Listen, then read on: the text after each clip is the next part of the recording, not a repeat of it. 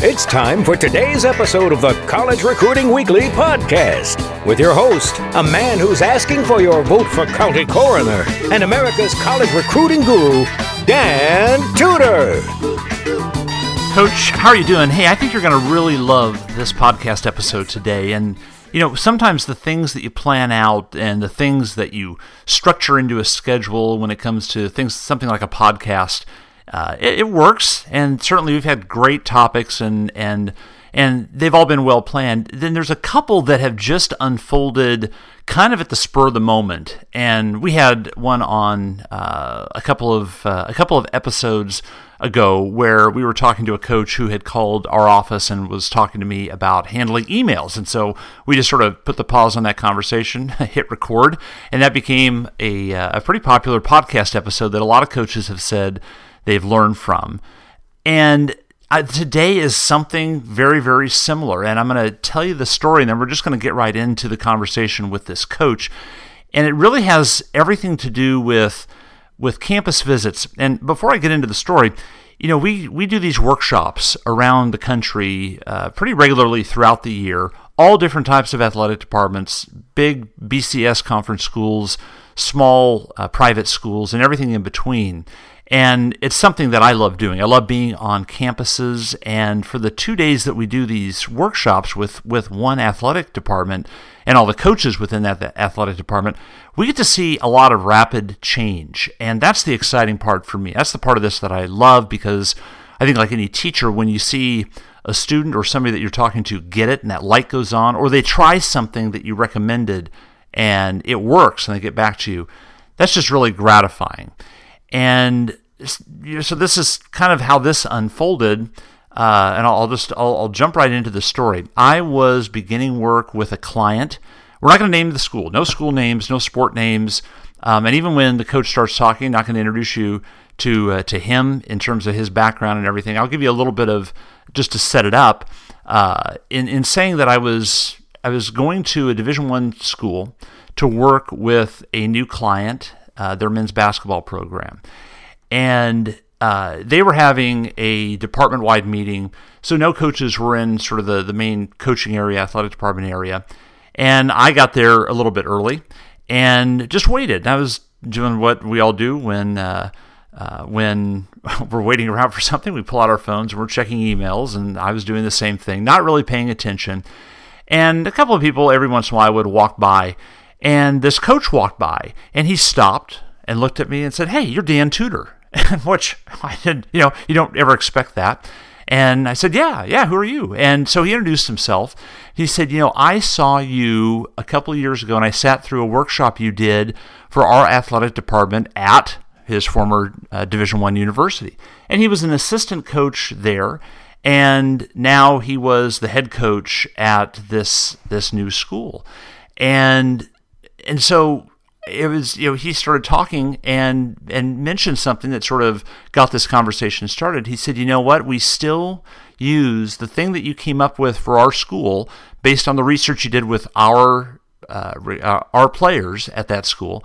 We still, now we have taken that concept of what to do differently on campus visits, because it worked so well at my former school and helped me get this job, that now we're using it here, and it's still working. The principles work."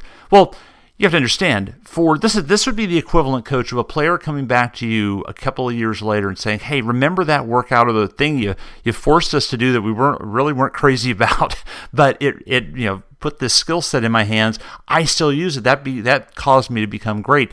So the same feeling that you would get, that's what I get when I hear somebody who heard one of our previous workshops or was a former client talk about something that worked. That's the feeling that I got. And so I talked to him about it, and we were having this great conversation, and he was talking about all the different things that he did now on his campus visits. And so I did what I did with the previous coach, talking about the emails on the phone. I said, "Hey, Coach, do you mind if we kind of pause this conversation, go out to the lobby where it's a little bit quieter, and just let's talk about it, but do you mind if I record it?" And graciously, he allowed that to happen. So what you're going to hear is, I think, one of the best conversations a coach could hear from a fellow coach about the changes they made and the results that happen, both at his former school as well as the school now that he coaches at. Again, we're not going to mention any names. We're not going to mention the school he coaches at, not going to mention the sport he coaches, because that's irrelevant,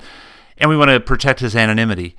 But the thing that I think you'll really be impacted by, Coach, is listening to the way that he kind of took a risk and the reward for that risk. And I say risk because whenever we present these ideas, I'm a realistic guy. I know that not everybody that sits through one of our sessions or reads the blog or gets the newsletter or even listens to the podcast is going to adapt and start using every single principle that we outline. Some do, and they're wildly successful, but many coaches don't. It's hard to change. It's hard to kind of trust somebody from the outside when your whole career you've done it one certain way. Even if it hasn't been with great success, there's still comfort in the way that you do it.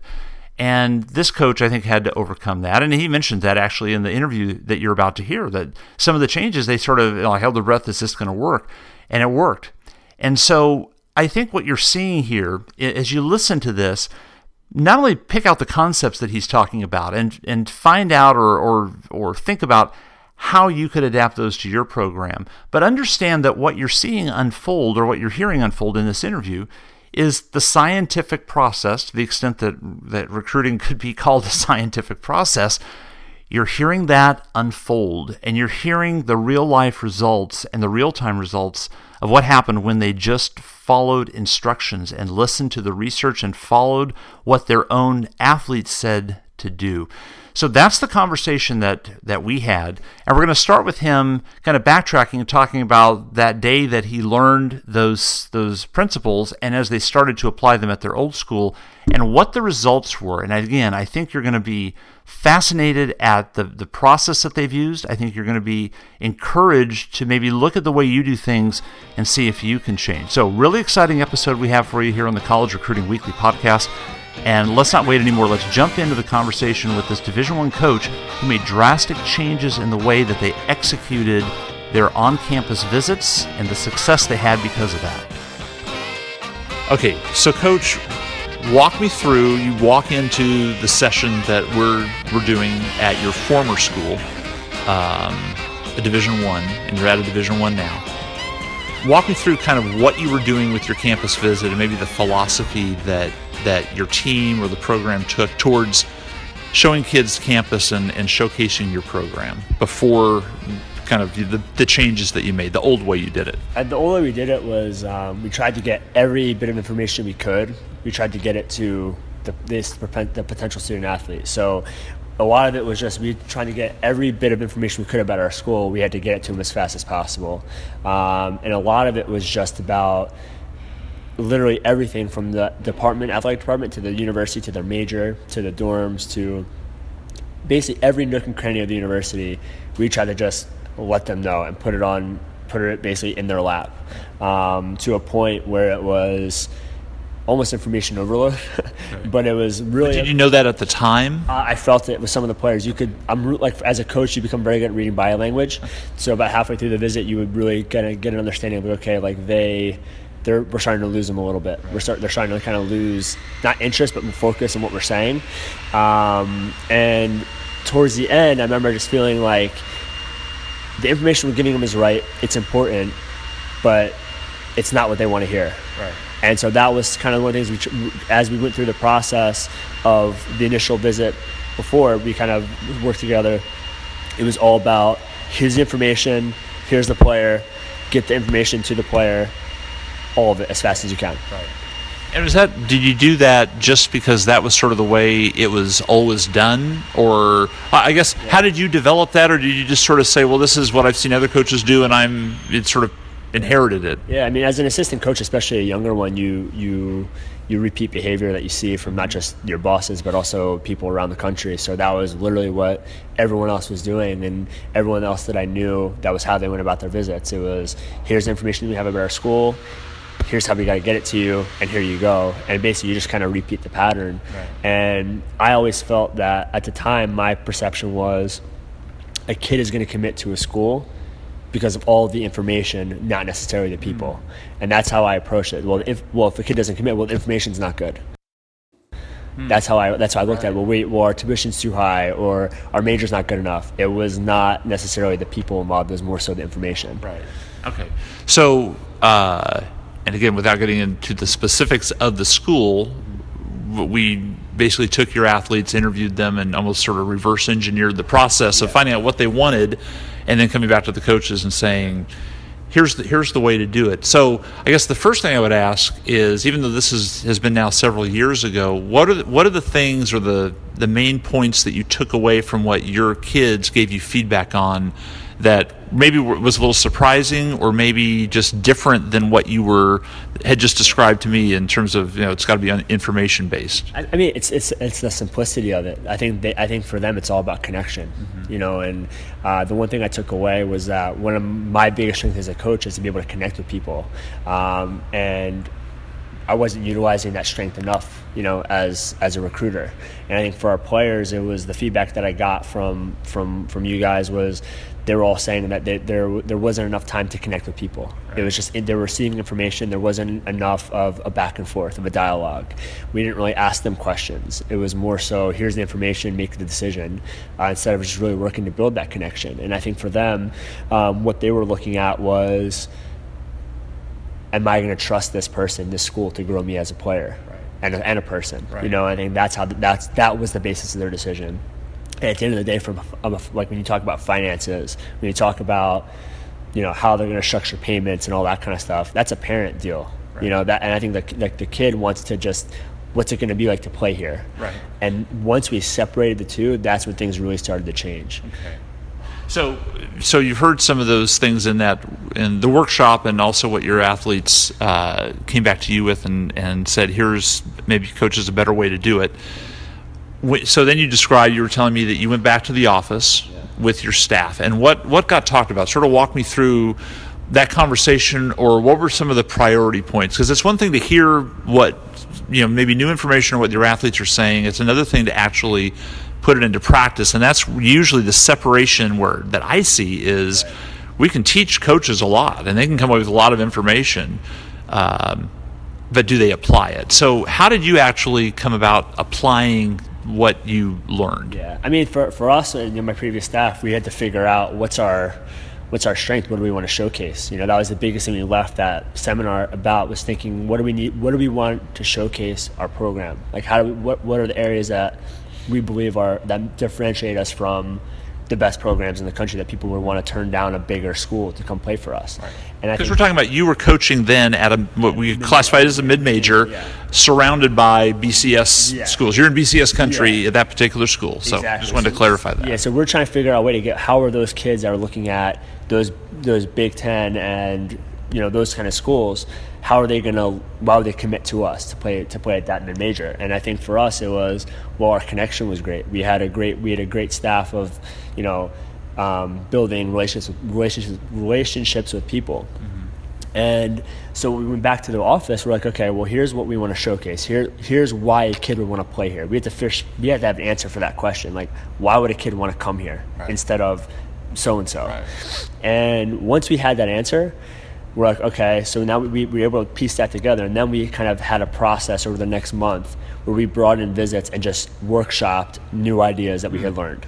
So I think that's hard. That's the hard part. That scares every coach, that you don't want to try a new strategy or a new tactic on a really important recruit, because what if it doesn't work? And what's interesting is that if you look at the rest of your coaching life, so you go to a coaching clinic at the soccer convention or something, and they introduce a new training technique or just anything, snap it up, and you want it. We got to put this in. We got to try it right now, and that's the first thing. So I'm just wondering, maybe just what is it about coaches when it comes to recruiting versus actually coaching, where because it's not the same reaction. You pick up new information with coaching and you want to put it in, and now with recruiting, or maybe some other aspect of sort of the behind the scenes, coaches hesitate. I'm just asking, maybe. It's a good question. I mean, honestly, I think part of it is It's a fear. I mean, you've gone about it one way and it's worked. Right. And you've especially people who've been successful. Like in my last school, we brought in people who were very talented. You know, we had a girl who ended up, you know, last year being one of the top goal scorers in Division I in the country, you know, and we got her that way. You know, she committed to us to put like that way. So for us, it was okay. Well, it worked. Well, why would you change it? I think part of it's just it's more so you think about, okay, am I going to get that top player? Well, instead of thinking about, well, what if there's a player that's even better that we don't have a shot at, but we really do. Right. And that was kind of our thought process. It was like, okay, well, we don't think we'll lose that player that we've been getting continuously. But what if it's that next layer player, that game-changing program player that we could get because she really likes what we're doing? Right. You know, so that was kind of the thought process behind it. Like, okay, well, let's give it a shot. But I think a lot of people are nervous about it because I've done it one way, it's worked. Why would I change? Right. Where maybe the thing that I took away from your seminar was there's kids we could get that we maybe don't think we have a chance at getting, but we never really pursue it. Okay. So I sort of interrupted you. I appreciate you sort of doing some self-analyzation there, but back to the meeting and introducing kind of new the new things that you wanted to do. And you mentioned kind of bringing kids on campus and almost experimenting or tinkering with the workshop. So what was that process like, and what were some of the things that you learned or noticed that led to some changes? The thing that we noticed was the players enjoyed separating from parents, and the parents liked the individual attention.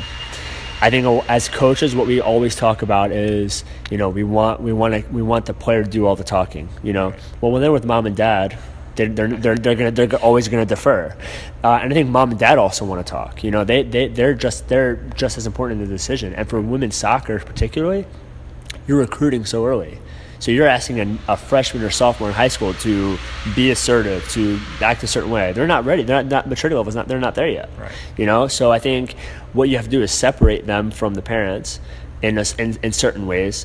Obviously, when you talk scholarship and that kind of stuff, that's a family conversation. But when you talk about you know, building connections, you know, you talk about, okay, players go with the team, and parents, let's talk about, here's the financial component, here's how we're going to keep your daughter safe. You know, talk about what's important to the parents, because they have a lot of questions too they may not want to ask in front of their daughter. Okay, so you begin tinkering with the visit, and you come up with a new way of doing it. Separating parents and the athletes was one thing that worked for your program. So walk me through, I guess, when you came up with your new visit based on what the feedback was that we got from the athletes. So what were some of the things that you noticed initially? Once you put it into play, you mentioned like the parents, you know, the communication was better, but what were some of the other things that maybe you did differently, and then what was the reaction? We added a menu, basically, like for the visit. So the athlete got to choose. Here's the academic side. Pick one. Here's the athletic side. Who do you want to give you the tour? Right. What do you want to see? Interesting. And so they got to start designing their own tour. So what we started learning was they were more enthusiastic on their visit. They asked more questions. They were way more engaged. What we also found was they want almost 100% of the time, they wanted to go with the players. Right. So that was kind of the neat component, is we learned that how important our athletes are in the recruiting process. So many times as coaches, we're like, okay, they want to see me and they want to see what my philosophy is. To be honest, very little, huh? Very little. It's more so, what is your team like? How close are they? You can talk about it all you want, but when they see it and they want to be a part of that, that's the most powerful thing that built that connection. I think, like, what I've noticed too is, like, because the observation you made, I think, is true, and what I see is that coaches, if they don't believe you're the right coach, I don't know if they're even going to come on the visit. So I think they're pretty much sold on you as a person and communicator, and that's why they've showed up. Yeah. And so now they want to sort of branch out and say, okay, I'm good with you, coach, check you off the list, and I want a little bit of time, but not the whole time. Yeah. Okay, so that's a great observation. Great, I love the menu idea too. That's a good one. And one of the cool things about it too was what we found is when you allow your players to have a part of that tour, the girls can see the trust that you have in your team. That the girl, it's very palpable when a coach is controlling and says, hey, you have to do this, this, and this, as opposed to, hey, girls, go take so-and-so out and you take her to lunch in the cafeteria and spend some time with her and take her on a tour. That connection where we found the best players that we got, and we got 3 national champions, club national champions at my last school before I left that committed.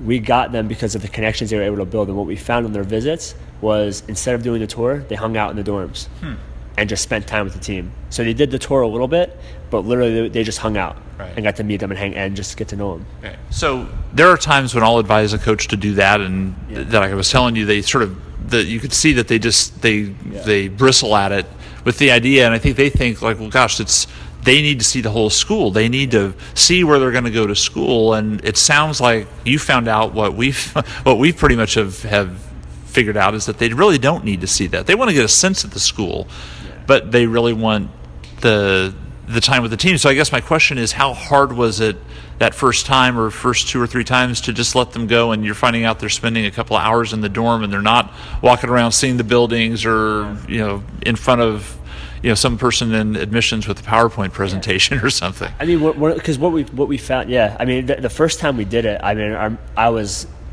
angry. I was like, okay, well, why are we doing this? But then the energy at the end when we had a conversation with the family at the end was so positive, and it was genuine. It was sincere. And I think the thing I found out was, especially when you're at a nice campus and you have beautiful buildings, you want to show them off. Sure. But what I always found out was college is never about the buildings. The athlete will never remember the facilities. They'll remember the people. And that's like a life thing. So the thing I always found out was, you can have all these great facilities that you want to show your student athletes, your potential student athletes, but what they're always going to remember after that moment is that your team followed them on Instagram, or that they have this little inside joke with your current team, that when they come back now it's not, oh, that's the recruit. Oh, no, that's Sally. Like, hey, hi, and she's part of it. Because at the end, that's what college athletics is all about, being part of something that's much bigger than yourself. And I've never seen a student athlete say, I committed to this school because your engineering. What a great science building. Yeah, what a great science building. Your cafeteria was phenomenal. Yeah. It's always, what we found was when I asked players, why did you commit? It's always been, your environment is awesome. Your team is so close. We saw that from the very first visit. And I think one of the biggest things I learned from you guys was to ask. So what we started doing was at the end of the visit, ask for the commitment if they're ready to commit. If they want to commit. Okay. And what we found was we got some of our best players that way, where we just asked them, hey, when are you ready to make a decision? We'll take your commitment at any time. If you want to do it now, then great. And we found about 5 or 6 times they would commit right on the spot. What percent do you think that was? Just if that's a hard question, because you bring a lot of kids in, but so 5 or 6. If you looked at the better players, give me a rough idea, rough percentage. It's got to be it's over 60%. Okay, which shocked me. I remember the first time it happened, I was thinking, okay, well, I'm going to ask the question, and they just looked at each other and they're like, yep, we want to be here. Wow. And the excitement was awesome, and I think a lot of people go into visits with an idea of what they want out of it. But I think you're right. When you're on the phone with a recruit, they already understand the coach. They've gone to the campus because of the coach, but now once they're going to commit because of the athletes. Right. So I think that's the thing that what I learned from you guys was, again, they come for the coach, but they commit for the environment. And that's what you got to showcase. Yeah. So there's another kind of thing that coaches hesitate in doing, is the idea of asking for a commitment, which, again, if we do a workshop and certainly we work with clients, that's one thing that we really, we know you have to ask them, because the kids tell us, we want the coaches to ask us. We can't commit if they don't ask. Right. And that's another thing that's sort of that hard sort of valley to get over. How much deliberation or how much arguing did the staff do before you implemented that? I guess what I'm saying is, how hard was that to do? We talked about turning it over and letting them go back to the dorms. That was a little bit of a hard thing. I can imagine that this would be maybe another level or two above that in terms of sort of taking the risk. So I'm just wondering, like, the conversation, because if a coach is listening to this and they're not doing that, or they're not making any change, they're kind of going to have the same, I think, gut reaction that you're going to maybe describe. So walk me through that. So the first time we did it, I'll never forget it, because she didn't commit on the spot, but she ended up committing almost 2 days later. Okay. And I think part of it was, when the first time I heard it, I remember my first reaction was, that sounds really aggressive. That sounds like you're trying to put the foot on the gas. But what I realized afterwards, and the more I do it, what I realized, it further communicates your interest to the athlete. Right. That when you say, hey, you know, we'll take a commitment from you at any time, whenever you're ready to commit. If you're ready to commit now, you know, great. What we found was, part of their narrative for committing becomes, well, you really want me here. Right. No other coach asked me to commit. Wow. You know, and I think it goes back to like a fear of like, well, what if they're going to be like, oh, well, you're not. Right. This is too aggressive. Yeah. I'm out of here. I've done it every time I've brought a player in to offer a scholarship, and I have never seen a player have a bad reaction to it. It's always been positive. Well, and I think because you're bringing up a really sort of important distinction. You're not. The coach who says, look, we want you and you got to decide by tonight, or I'm going to call you in a couple hours, you guys talk about it, and if you're not doing it, then we're pulling the scholarship.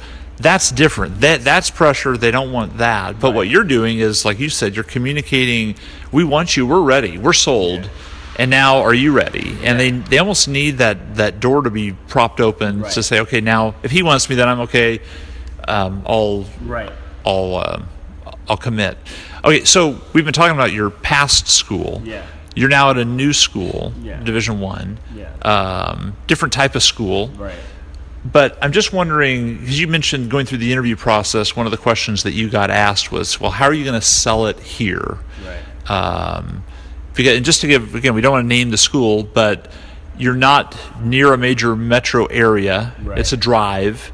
Right. It's a private school, and so there's some things that there's a lot of that sort of filters that kids might go through before saying, I want to come here. Right. So I get why the athletic administration would say, how are you going to sell it? Because obviously I'm sure they've had coaches who have struggled with that. Right. So walk me through that process, and what did you decide right away that you would want to take from school number one and bring it to school number two, just in terms of the style and the methodology? I mean, so the thing I took from my previous school to here was the priority in terms of the visit has stayed the same. It's all about building connection. Mm-hmm. So they're two very different schools, but the message is still very similar.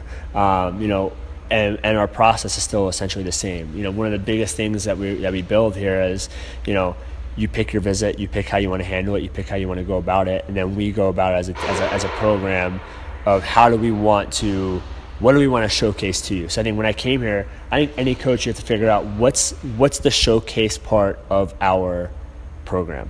For us here, it's our stadium, it's our environment, it's our culture. Mm-hmm. So that's what we showcase. And then the rest of it, really, we've gone about the process of like what do we sell? We sell that, and we sell the environment, we sell our staff, we sell all those kinds of things that, you know, an opportunity to build something special. That's kind of what how we've gone about it. Okay. So was it easier to take something that you'd sort of worked through and done the heavy lifting on before, and now it's sort of a finished product, and was it easy to insert? I guess what I'm asking is the principles, were they transferable from one school to the next, or have you had to sort of tweak it and adjust it a little bit? Yeah, I definitely had to tweak it a lot, because my previous institution, we had a program that had a lot of great history, you know, where you could sell that, and I think here you're starting from scratch essentially. Mm-hmm. But the foundation, the roots of how we go about recruiting has stayed the same.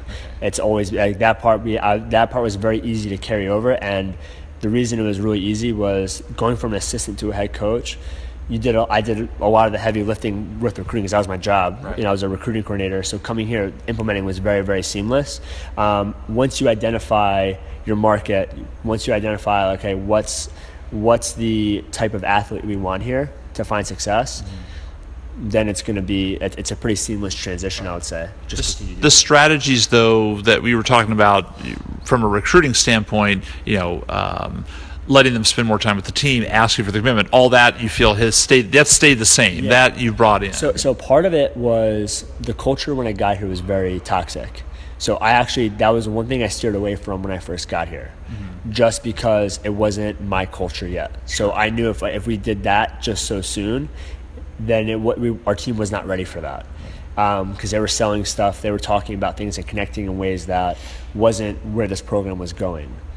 Once we got a year into it, or about six months into it, the team knew the standard. I communicated the expectation. Now we're seamless in that, on that path now. Right. Now the team goes with them, and it is a very seamless transition to that. You mentioned again, both at the previous school and this one, involving your team more. And I think one of the things, or one of the questions that I hear coaches ask a lot is, well, all this sounds great, Dan, but my guys, my girls on the team, they don't have time to drag. I'm dragging them out of class. They're so busy already, and now we're asking them to, I'm going to force them to host these kids. I guess so. My two-part question: number one, has it been hard to get your team involved if they helped design it? And that's question number one. I guess the second thing is, do they mind doing it? Has it been as much of a struggle as maybe some coaches, or maybe even you thought it would be initially, to turn over so much time and leave them with the current player as long as you do? Yeah, I mean, honestly, it's the players want to do it. Part of it is, if you have a team that wants to get better, they're going to want good people part of it. So they're going to want an idea of what's this teammate going to be like. I think part of it is the players feel the trust you're putting into them. Right. So if you say, hey, you're playing a very important role in our recruiting process, especially, 18, 19-year-old, 20-year-olds, they feel that like, okay, coach, trust me, and I have essentially kind of a leadership role in that, and a lot of them have responded. I've never seen a player respond poorly to that. Yeah. I'll put it that way. I've done it for now 2.5 years. I've never seen a person respond poorly to it. So the interesting part is that before, I hear a lot of stories about, a coach coming up, hey, we got a kid visiting campus, here's the itinerary, I want you to host them, and the reaction is, I wanted to take some time off. I want to go shopping with my friends, or just hang out in the dorms, or I got a lot of studying to do. Yeah. And the observation that I made, I'm just wondering if this is the same observation you've made, is that when you turn it over to them and it's actually their tour or their creation, or you, again, give them the power to say, help us choose the people who are going to make this team better, they get into it and you don't hear as many of those complaints. Is that fair enough? I've heard nothing but positive when our players lead the tours, and they design it, and they basically just kind of, and it's more so just building a connection. Like, we started doing things where we would just bring them to a lunch and the entire team would be there, and that they get to meet everyone. We've done things where, and that's been the players' call. And the nice, if you have a good relationship with your team, they'll tell you, hey, coach, listen, I have a test tomorrow. It's a struggle, and that's as a coach, you gotta be understanding and say, okay, we'll find someone else. But for the most part, I mean, they're excited about it because they want to have a stake in who's going to be my teammate, how is this person going to help us, and I've had players that have come back where this really helps, and say, players and parents are very good at, putting like makeup on them in terms of what the person's really like. Right. Well, when the parents are gone and it's just the player and the student athletes, they learn a lot about each other. And I've had players come and say, "Hey, Joe," or "Hey, no, it's not gonna work." Right. And that's another tough thing that coaches, almost worry about, is I really want that player, and my kids come back and tell me no. Mm-hmm. But you're saying you kind of have to listen to them, because they're usually not wrong, is what I found. Yeah, if your culture is important to you, you can't bring people who are going to be toxic into it. And the hardest thing I've ever had to do was, especially in my current school, we had a player who came on campus that would have changed our program athletically. Right. But after she met with our team, the team came back to me and said, she doesn't fit what we're trying to do, and just told me some of the stuff that she was saying and how she was acting, and I let her walk away, and she committed to a Big Ten school. Yeah. And for us, that's our program where we're at now doesn't not turn away Big Ten talent, right. But our culture is so important that we had to. Right. And I think had we taken that athlete I think it would have been catastrophic to what we're trying to build. And I think as a staff, we earned a lot of respect with our team because they saw then and there that their opinion mattered to how we're going about it, and that built even more trust. But how hard was it to... Very hard, very hard, especially once I saw where she committed and I saw her play a little bit afterwards. It was very hard. And we did it. We did another time too, where a girl came on campus. She did that, and she ended up committing to. Right now, they're a top 5 ranked Division I team, and she committed there. And right. Again, 2 players that athletically, if they were to come in here, would have changed our program, right. But they could have also destroyed it. They could have set it on fire. Right. So for us, it's kind of just how we go about our process. Right. It's interesting though that. Obviously, you're recruiting the right type of players, and for the person that's listening, you're not at a Big Ten or a BCS school, far from it, and yet you're getting those players that are interested, or that are there's something that's attracting them to the school. And I guess we've talked about the visit so much. Can you talk about how you feel you do attract them, or what has anything changed in terms of the strategy for getting them to justify a visit? Yeah, I mean, for us, my strategy has always been the same, and even when I've gone as an assistant coach, the culture was always a big component of it. But I think for us, it's all about what's the person. I've always sold. You're going to a place that's going to help make you the person you want to be in 4 years. And are you going to be in an environment that's going to help you grow? And what we found was that's our sell. That's for me personally. That's what gets my juices going in terms of coaching and being that kind of a leader of a program. And for us, that's been why people have come here. I mean, the reason why people turn down BCS schools or leave BCS schools or leave just like high mid majors to come here. Or consider us is because they believe in the environment that we have, and they believe that the environment we've created is going to help them be a better person and a better soccer player, but in their 4 years. Right. So two final questions. Yeah. The first would be, based on everything that you've seen now and some of the changes you've made, what can you look back and say, here are some of the big and yet typical mistakes that coaches make during the process and during the whether it's front, middle, or end of recruiting? What are the mistakes you see coaches making most often? The biggest mistake coaches make, and even I made this a lot, especially when I was younger, and I still do every now and again, is speaking just to speak instead of asking and listening.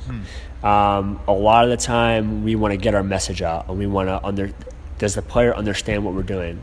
The thing that I've learned is players talk, coaches talk. Before a player gets on the phone with you, they know your culture. Yeah. They know you as a coach. They know what they're getting into. But how often as coaches are we determining, okay, what's important to this player? And I think those opportunities we don't take advantage of enough, where we're like, okay, it's me talking to you. I want to know what you want out of this. If for you, you're judging your success by – if you're starting as a freshman, this isn't going to work. Yeah. But a lot of coaches, we talk, and we have to get our message out. They have to know what we're about. They have to know all this stuff. The thing I remember, one of the biggest things I took away was that first conversation does not go over 5 minutes. Mm-hmm. On the phone, the first one on the phone, and it does not. If it goes over 5, it definitely doesn't go over 10. And I think I found myself in spots where I gotta keep talking. I gotta. All this stuff, and you just don't need to do that. Right. I think that's like a pretty big one. And the second one is just know what you're about. Like have a very good idea of what you represent and what you're about as a coach. Right. There's so many coaches like, I just want to bring better players in here.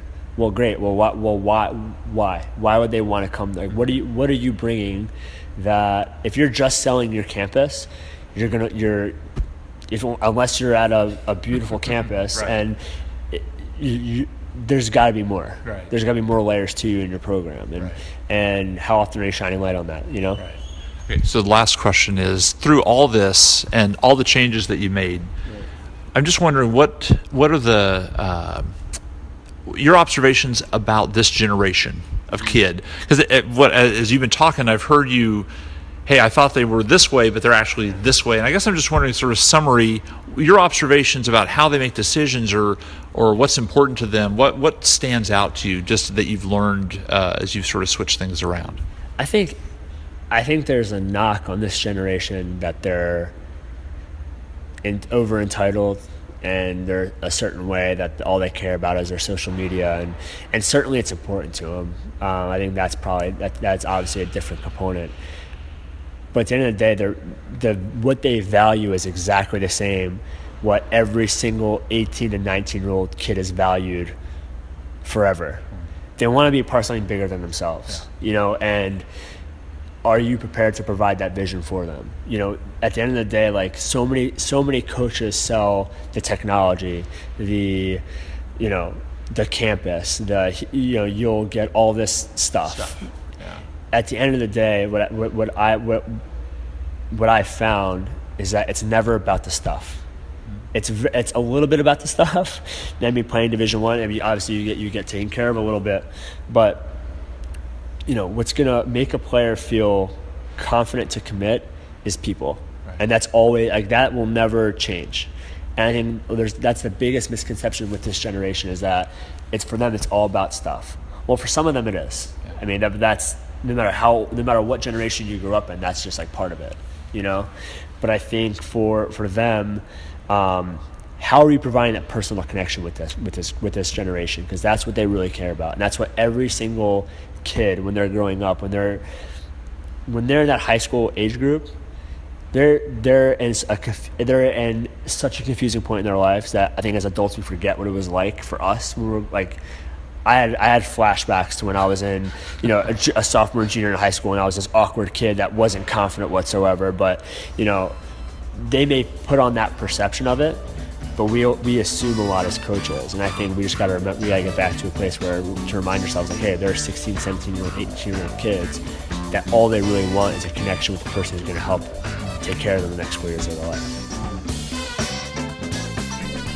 So, Coach, that is what happens when you're able to take the leap and trust the data and trust the research, and trust us, we know what we're doing, and make changes that immediately and profoundly affect the way that you get kids, good kids, the best prospects to commit and to look at your program. So I hope you found that valuable. I hope you took away a lot of lessons, and I really want to thank the coach who opened himself up and opened their practice of how they execute campus visits up to public consumption, because that's not something that every coach is willing to do. So I really appreciate it, and I know anybody who listens to this and begins to implement some of maybe the same strategies at their school will appreciate it as well. There are other campus visit related episodes that we've talked about on this podcast. So if you're a subscriber to the College Recruiting Weekly Podcast on iTunes, Google, Stitcher, you can look back and find some of those past episodes as you begin to build out that new campus visit recruiting strategy. And also on our website at dantudor.com. If you go to the recruiting blog, there are 13 plus years of articles, tips, research on campus visits, communicating with recruits, how to ask them for the commitment, everything that Coach in this podcast talked about doing is laid out philosophically for you. And there's also books that you can order on the website as well. So visit that if you need more information. That's what it's here for. It's a resource, and we're here to help. And of course, if you need more personalized help in recruiting strategy development, and what the message should be, and how to revamp your campus visit. Those are the things that we do one-on-one with clients. It's highly effective. You can find that on the Total Recruiting Solution link at dantudor.com. Coach, I really appreciate you listening. Tell your friends, tell your coaches to subscribe, because that's what keeps the podcast going. And we hope that this is something that gave you some tools that you didn't have before, and that you can trust this coach as well as us to, when we tell you there is a better way to do campus visits, and the sooner you start, the sooner you'll see the results. Coach, have a great week, and we'll see you next time on the College Recruiting Weekly Podcast.